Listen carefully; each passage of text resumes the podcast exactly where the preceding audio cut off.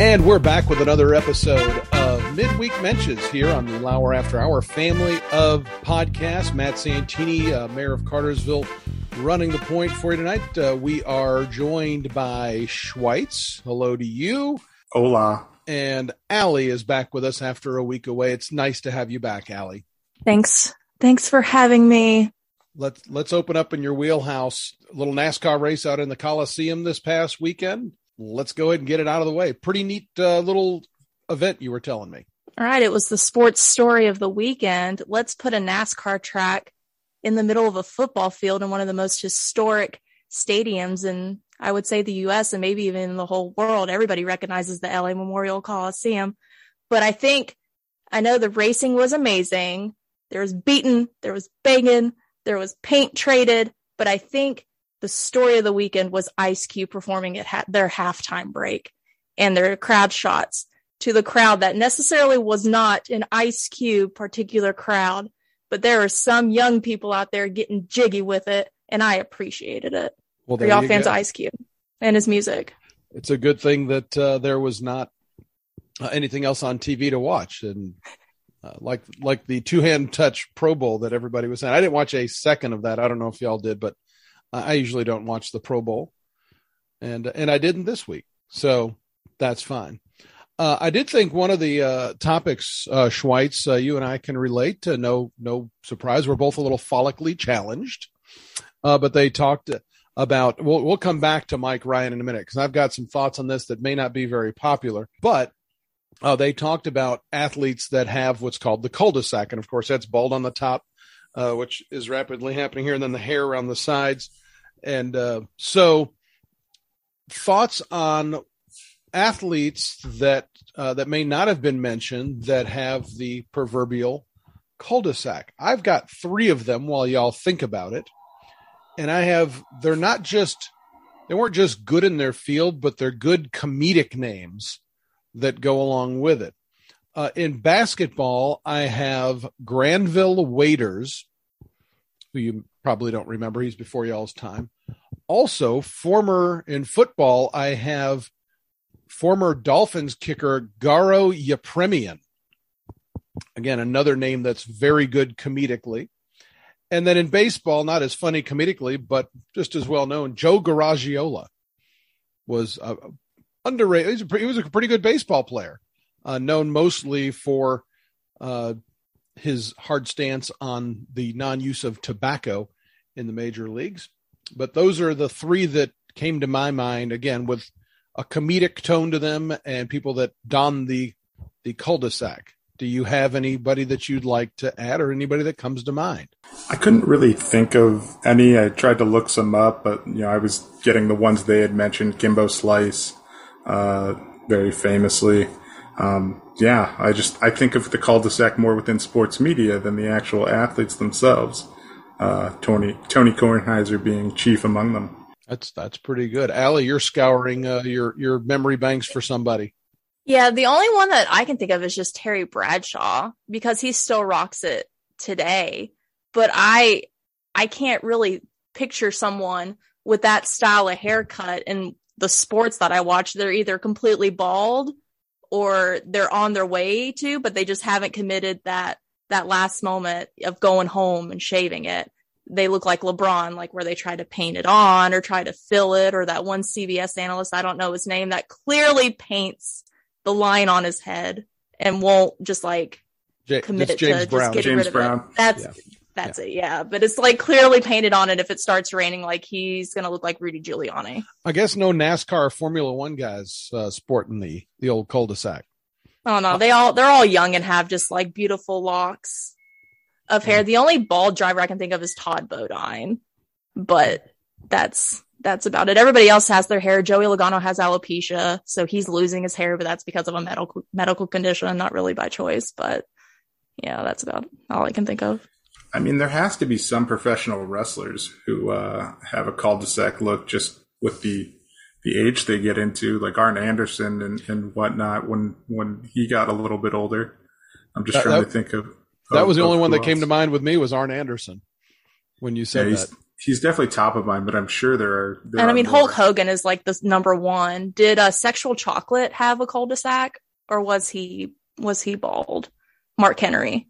Do you guys remember Mark I, Henry? I think he. Sh- a lot of them just shave it when they start going Yeah. bald. So I don't remember now. I'm just. Try- I was just trying to think of some older wrestlers that might have done it.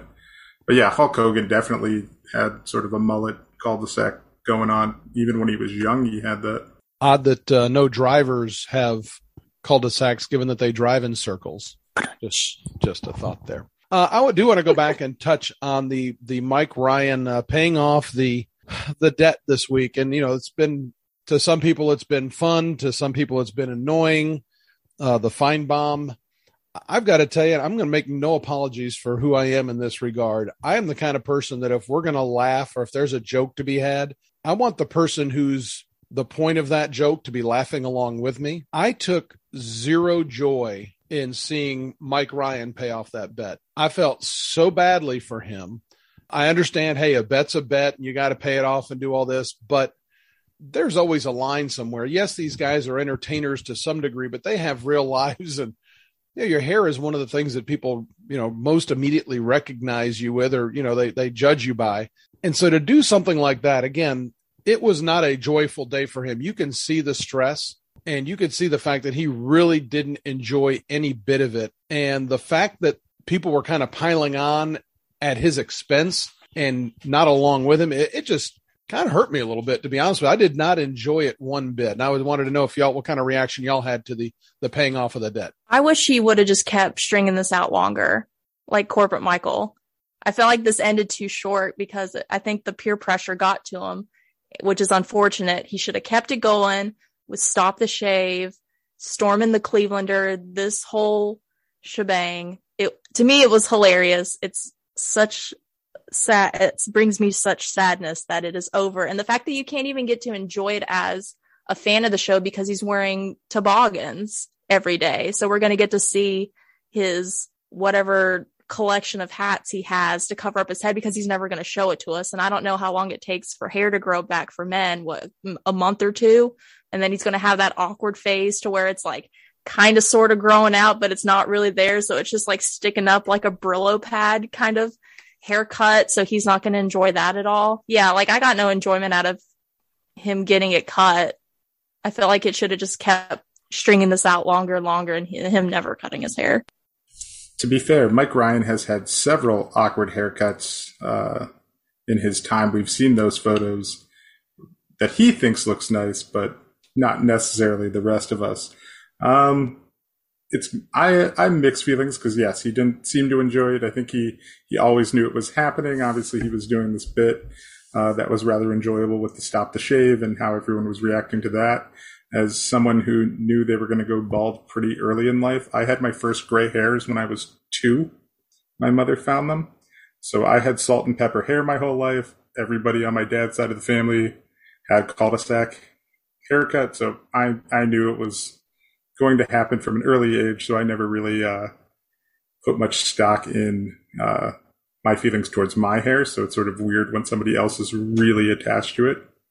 Just always sort of I, I can't empathize with it the same way. So At, at yeah. the end of the, at the end of the day, it's only hair. But like I said, people, and as you said, people identify with it so much.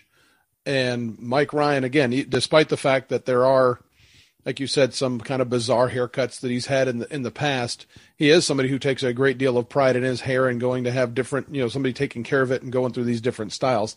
And like I said, just the look on his face when that started happening, it just, it, it just was not a very joyous day for me. I, I will say the story with uh, with his, you know if his daughter didn't recognize him that whatever he tweeted that that out like yeah that's a serious thing like I'm I have been cautious with my son and whatnot like when I've shaved my head the first time not you know don't just scare him with it just sort of do it gradual so he sees the progression because he wouldn't understand if because after he was born I didn't shave my head for a while it was probably the longest it's been in many years and then I shaved it and he freaked out a bit. So I get it. All right. Well, enough about that. And, and I guess the next thing we'll do is we'll just have little updates every week or so, maybe with, with Mike's hair growing back. And, you know, if everything else is going all right in his life other than his hair, he ought to consider his blessings uh, well taken care of. So uh, I do want to go to one thing before we go around with the other uh, comments. I don't know. Did you listen today to the Jerry Springer interview? By the way, Yes. Jerry Springer. Uh, I'm going to say Jerry, one of the Jerry. one of the Jerry. top three mayors that has ever been on the Le Batard show. Sean Casey, Jerry Springer, and Matt I can't- Santini. I can't remember the other guy, but I do want to say there was a line in there. There was a story that was being told. I don't know if Stugotz said it or if I just think I heard it, but it was phenomenal. And I think the line of the week, they were telling the story about the bizarre show where the man was married to the horse and he'd said that they got that they were no longer married. And I don't know if Stu said div horse or divorce, but I want to, in my mind, he said div horse and nobody else caught it. And I did. And I thought it was absolutely hysterical. I don't know if y'all heard that. They should And- they should have also said married. Ooh. Yeah, I, I heard it, and then I heard I saw Stu just like just start cackling off the mic, like he knew it was bad, but it was so good that it was bad, and nobody said anything. It's su- it's It such a Billy so it's such a Billy line that it, that is Billy written all over it, just being anarchist. It was perfect. It was the line of the week for me. Uh, on top of that, Chris being totally inept and not getting his vaccination card in there in time and then couldn't get his credentials and had to spend time away. It's uh it is very on brand. I thought that was kind of neat. But uh, let's go around and uh, Schweitz, what do you have uh, for topics this week? I just wanted to ask how everyone feels about Radio Row. It's one of my favorite times of the year, not just because you know the amount of content that's involved, but because it's just random celebrities or random football players talking about you know the most random things. Like, hey, here's this player who's talking about TiVo. Like, what does this guy have to do with TiVo? Like, it's not like they're a brand spokesman. It's just I just find the the capitalism within everything really entertaining. So I just wanted to know what, what how people feel about Radio Row. He has nothing to do with TiVo. It's just that somebody, it's almost like a, an NIL deal among the college players. It's like, hey, I'm going to be out here. Who wants me to shill for them? For the, you know, I'm going to make an appearance and I'll get a chance to, to speak about your product a little bit. And here we go. I do try to guess what they're going to be shilling before they start. Like they had Aaron, Aaron Donald on the one time. I think he was Pizza Hut. It's like I would never guess Pizza Hut with you know for him. Just not where my my mind goes. You actually you know you think of these people as using the products and and whatnot. So yeah, I just it's sort of a game I play where they announce somebody and it's like okay, who are you? You know, definitely wasn't picking a stadium in in uh in San Diego as for Marshall Faulk. Like who? Why? Why? Like who's who's that helping? Yeah, I have two things for Radio Row. I feel like one, this is just like Stugotz's time to shine for the whole week because when he messes up, it just adds to his his, his excuse making. So now it's like San Diego State has a stadium and whoever else is performing, like doing something, deodorant swipes, blah blah blah. So like whatever the the athlete's promoting, he just adds it to his excuse, and it's just this really long, drawn out excuse making machine from Stugotz. And then second, seeing how the celebrity or athlete reacts when Stu Stugotz clearly chokes to death in the middle of this, the same old question that he's done for five or six years now. And how when even Dan or Stu calls the athlete or celebrity out on it, they're like, huh, what? Like what Jerry Springer did today. Like, huh, what? Blah, blah, blah. They're just waiting for that lame, vague football question so they can talk football, promote this product so they can get their money and then be out and done with it. Nobody, I don't think has ever asked if Stu was okay. So good. I'm glad you brought up the deodorant thing because I had the most difficult time putting deodorant on this morning because I was having to think, all right, I've got to count how many swipes I've got for this thing. So I'm a, I'm a four to five swiper, I guess. It's just one, two, Is three, up four, and five. down one or is up one? up one. It's one, two, three, four, five, one, two, three, four, five. It, it's, I've, but again, I've never had to really think about it. You just now, Greg Cote claiming that he does 15. I think that kind of goes against past conversations that we've had. But I guess if you're going to wear underwear for three days straight or for multiple days, Comper, you got to balance it out. yeah, you ought to be Check, check and balance your body. you ought to be putting some of that deodorant not just under your arms if you're going to be doing that. Anyway, I thought that was strangely um, over hygienic of him when in so many other ways he talks about the ways that he is not quite as hygienically sensitive. Yeah, so I I counted too after that the conversation was brought up because I know I put on a lot when I do put on, but I don't put it on for 15. I do eight, doing like one, two, three, four, five, six. I do eight per arm. And I mean, I go through deodorant probably once a month, but once you said it's supposed to last a year or two, I'm like, oh my God, yeah. no way. That's no. disgusting. No.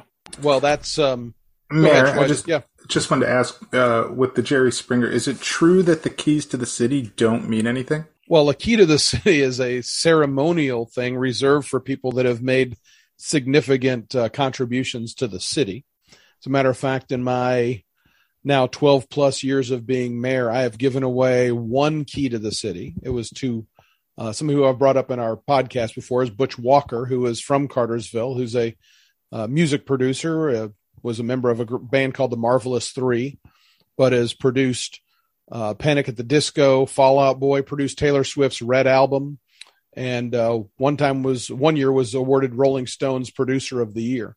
So uh, he's fortunate to have a a friendship with him and had an opportunity to present him with such and uh, and did that. So giving out keys to the city is not something that is done very often. Much more frequently is giving out a proclamation where you name a day like we did for Billy Gill Day, and um, you do that on a specific year. So, like every year, January 31st is it could be a different day. It just so happens to be the anniversary of Billy Gill Day, which this year was the third anniversary of that. Yeah, whenever I was growing up, I always thought when somebody handed out a key to the city, it was like a key to the town hall. I was yeah. like, well, why do they need a key to the town hall? Like, what are they going to do in there? Like, what, like, why do they need access to the town hall, but then it all made sense later in life. And now it's just a metaphorical key. And that makes way more sense than a legit key. Yes. So, but, but we do have actual, you know, ceremonial keys to give to the city. There are many more people that I'd like to show the door to the city. So I just wanted to give a salute to Amin Elhassan's laugh far away from the microphone. It has shot up in my rankings of people on the show when they laugh far away from the microphone, just how contagious and how amazing it is. And Amin's laugh is like in the top three now. He was always been one of my favorites on the show. I wish they would utilize him more because he is just so all over the place, really good at his, you know, I mean, knows basketball. But man, his laugh just got it for me. And the blurred lines, hey, hey, hey, when he just, th- just bombed that in the middle of a conversation, I about crashed my car.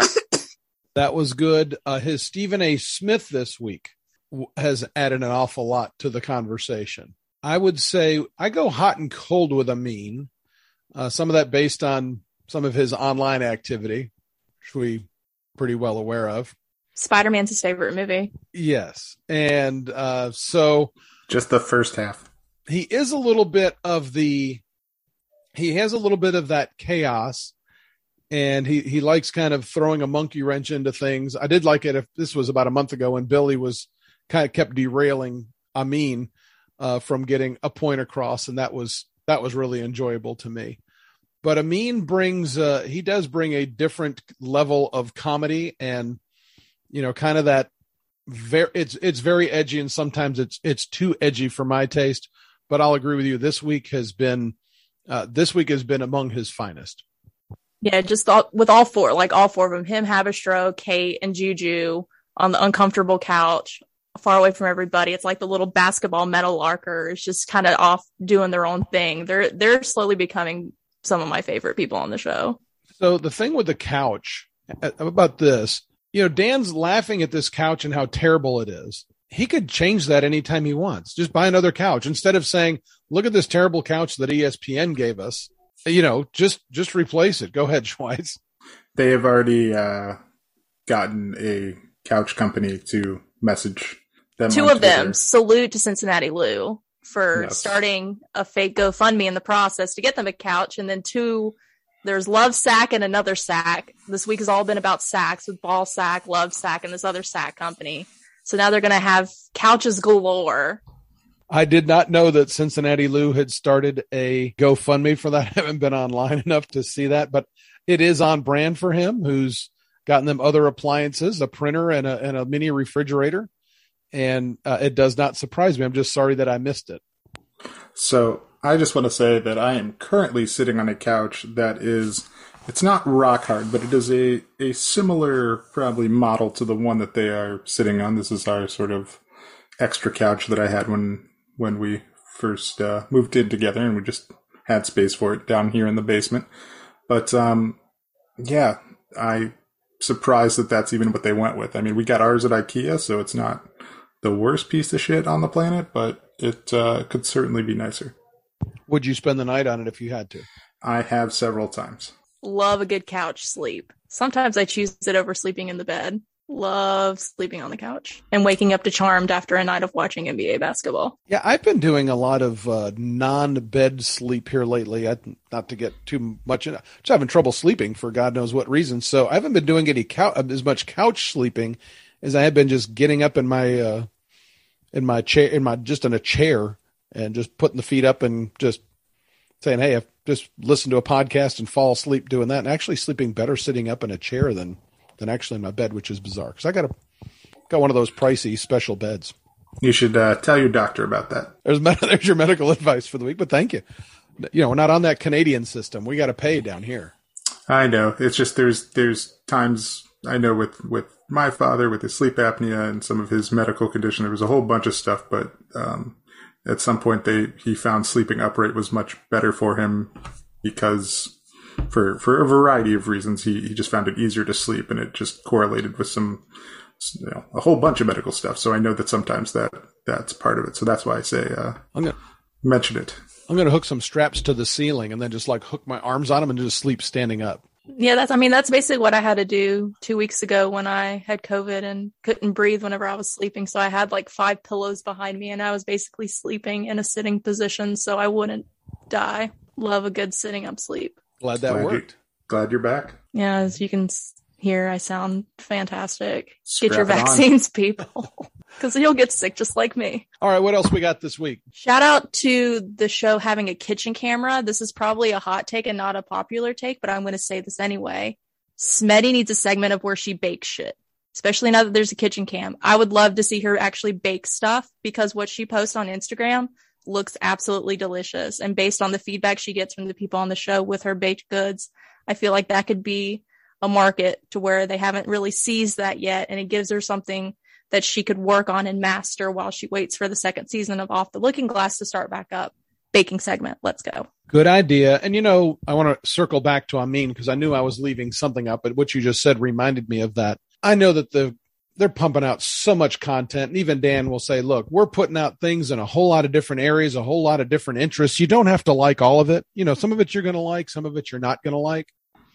I really love Mystery Crate. I love the creativity and the open forum and just kind of the, the unbuttoned approach to them just relaxing even more than they do during the normal show. But that stuff with the, the book of Boba Fett, the book of two or whatever that is, oh my gosh, I my thumb gets sore just fast forwarding through every bit of that. My God, droning on for 45 minutes. It, they talk about the show longer than it actually does to watch the show. And it is, again, maybe that's the favorite part for some people. Maybe the two of you like it, but it is among the least enjoyable things I have heard in all of the Le Batard family of stuff. Does he ascertain? I haven't listened to it. I I, I can't. I, I hate Star Wars. That's my another probably unpopular opinion. I hate Star Wars. I've never gotten Star Wars. I will never get into Star Wars. I don't understand Star Wars. So I haven't listened to any of it. I miss the OG Mystery Crate where they just talk about random stuff. Even so, if they eat into the microphone and it's dreadful, I'd rather listen to that than listen to Boba Fett.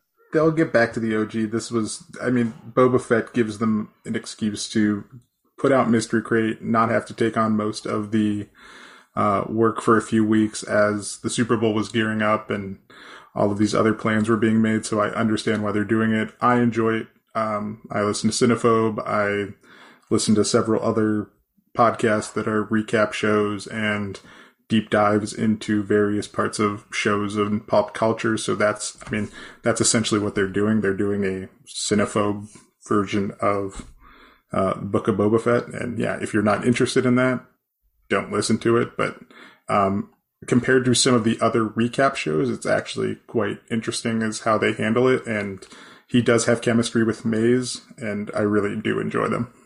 Yeah, I mean, and I don't watch I don't watch The Bachelor.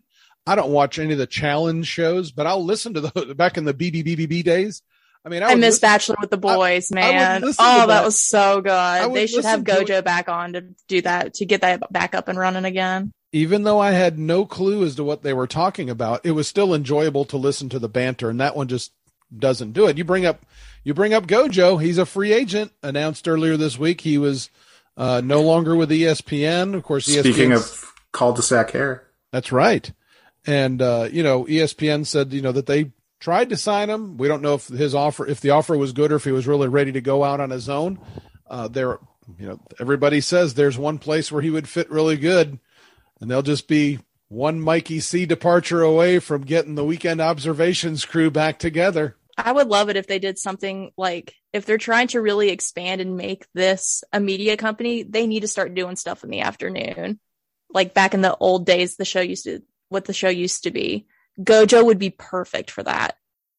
Having his own like afternoon sports, non sports kind of show. I feel like that would really mesh with the style of the show and with Gojo really well. Plus how gritty is at broadcasting. I hope Notre Dame snatches him up with whoever has the rights to all their Notre Dame broadcasts, which I think is NBC. I'm not quite sure, but he is a really good broadcaster and he would be amazing as his own kind of sports radio show in the afternoon. I don't think they're going to go for more sort of sports radio content. They're going into podcasts because they are weekly or bi-weekly. You know, the fact that they're doing their regular show every day is because they were they were a radio show.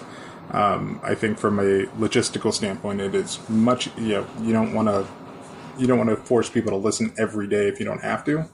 Um, it's just easier on the talent and whatnot. So I think it's I don't I don't think they should be doing like a radio setup where they're releasing Gojo in the afternoon. Um, I think Okay. it would be a good counter to Dan talking in circles with the amount he's talked in circles over the past two weeks. He's just been on Pete and repeat mode. And I feel like Gojo would be a good kind of counter to that, you can like a different Gojo, kind of sports You- programming. you can, but you don't need to do it every day. You can do it as a podcast twice a week, three like Bomani does, you know, a podcast three times a week. You can still do that. Um, I don't think you should do it within like a, a radio format though, where you expect where where we're expecting it every day. I don't I don't think that necessarily works or is feasible based on the model that they're going for. Yeah, it, wor- it worked with him though. It, Gojo's done afternoon, morning radio every day because for because he because he how long. had because he had to be at certain times. He's trying to get away from that now potentially. Yeah, he's just really good at it. That's just I'm being selfish in that I I know. want more Gojo. It's Well, true. I'm they- just I'm just thinking from the logistical standpoint. You don't other than the the main Le Batard show, you don't have anything else that's every day. I, and, and and if you look at you know the Ringer or various other media companies, you don't have anything else that's sort of a radio format every day. That is, you know, with with the exception of very few things, and for the most part, it's only one or two shows on those networks. It's not everything. So I don't think they're going to do that again. And now that they're doing, you know, you can see this week they're doing more of the YouTube. I enjoyed today. I usually don't get a chance to watch live. I'm, I'm just a, I'm a podcast guy. So, but I did watch the video today and I, I enjoyed that an awful lot. And if they're going to start using the YouTube channel a little bit more, maybe there is an opportunity to maybe not daily, but you can do certain, a certain day of the week at a certain time for Gojo to do whatever he does and maybe add a visual component to what they're doing uh, via podcast. So, let's uh, let's let it end right there. A uh, Three Amigos version of midweek mentions. Uh, Schweitz, where can people find you? In the frozen north. And Allie, what about you? At Allie Dawson 14. Very good. And you can find me at Santini Matt. Want to thank y'all for listening once again. Also, a reminder that we have a lot of other things going on with the Lauer After Hours family of podcasts. Post post game, Laughter the Club, Cinema. If you haven't had a chance to check that out, I made my debut on that. Had a wonderful time. I don't know if anybody else enjoyed it, but I sure did. As we reviewed uh, Point Break and uh, kind of delved into that for a while. Had a really fun time with uh, Beep Count, Jeanette, and Lou, uh, the four of us went over and talked about the great movie, not so great movie back in 91 that was Point Break. But there's an awful lot of content there to see either way. Also, remember to do shop.lowerafterhours.com. That'll do it for this week's edition of Midweek Mentions. Thanks for listening to this episode of Lauer After Hours. You can always reach us on Twitter at Lauer After Hours or Instagram at Lauer After Hours. We're available wherever you get podcasts, so don't forget to download, subscribe, review, and rate five stars.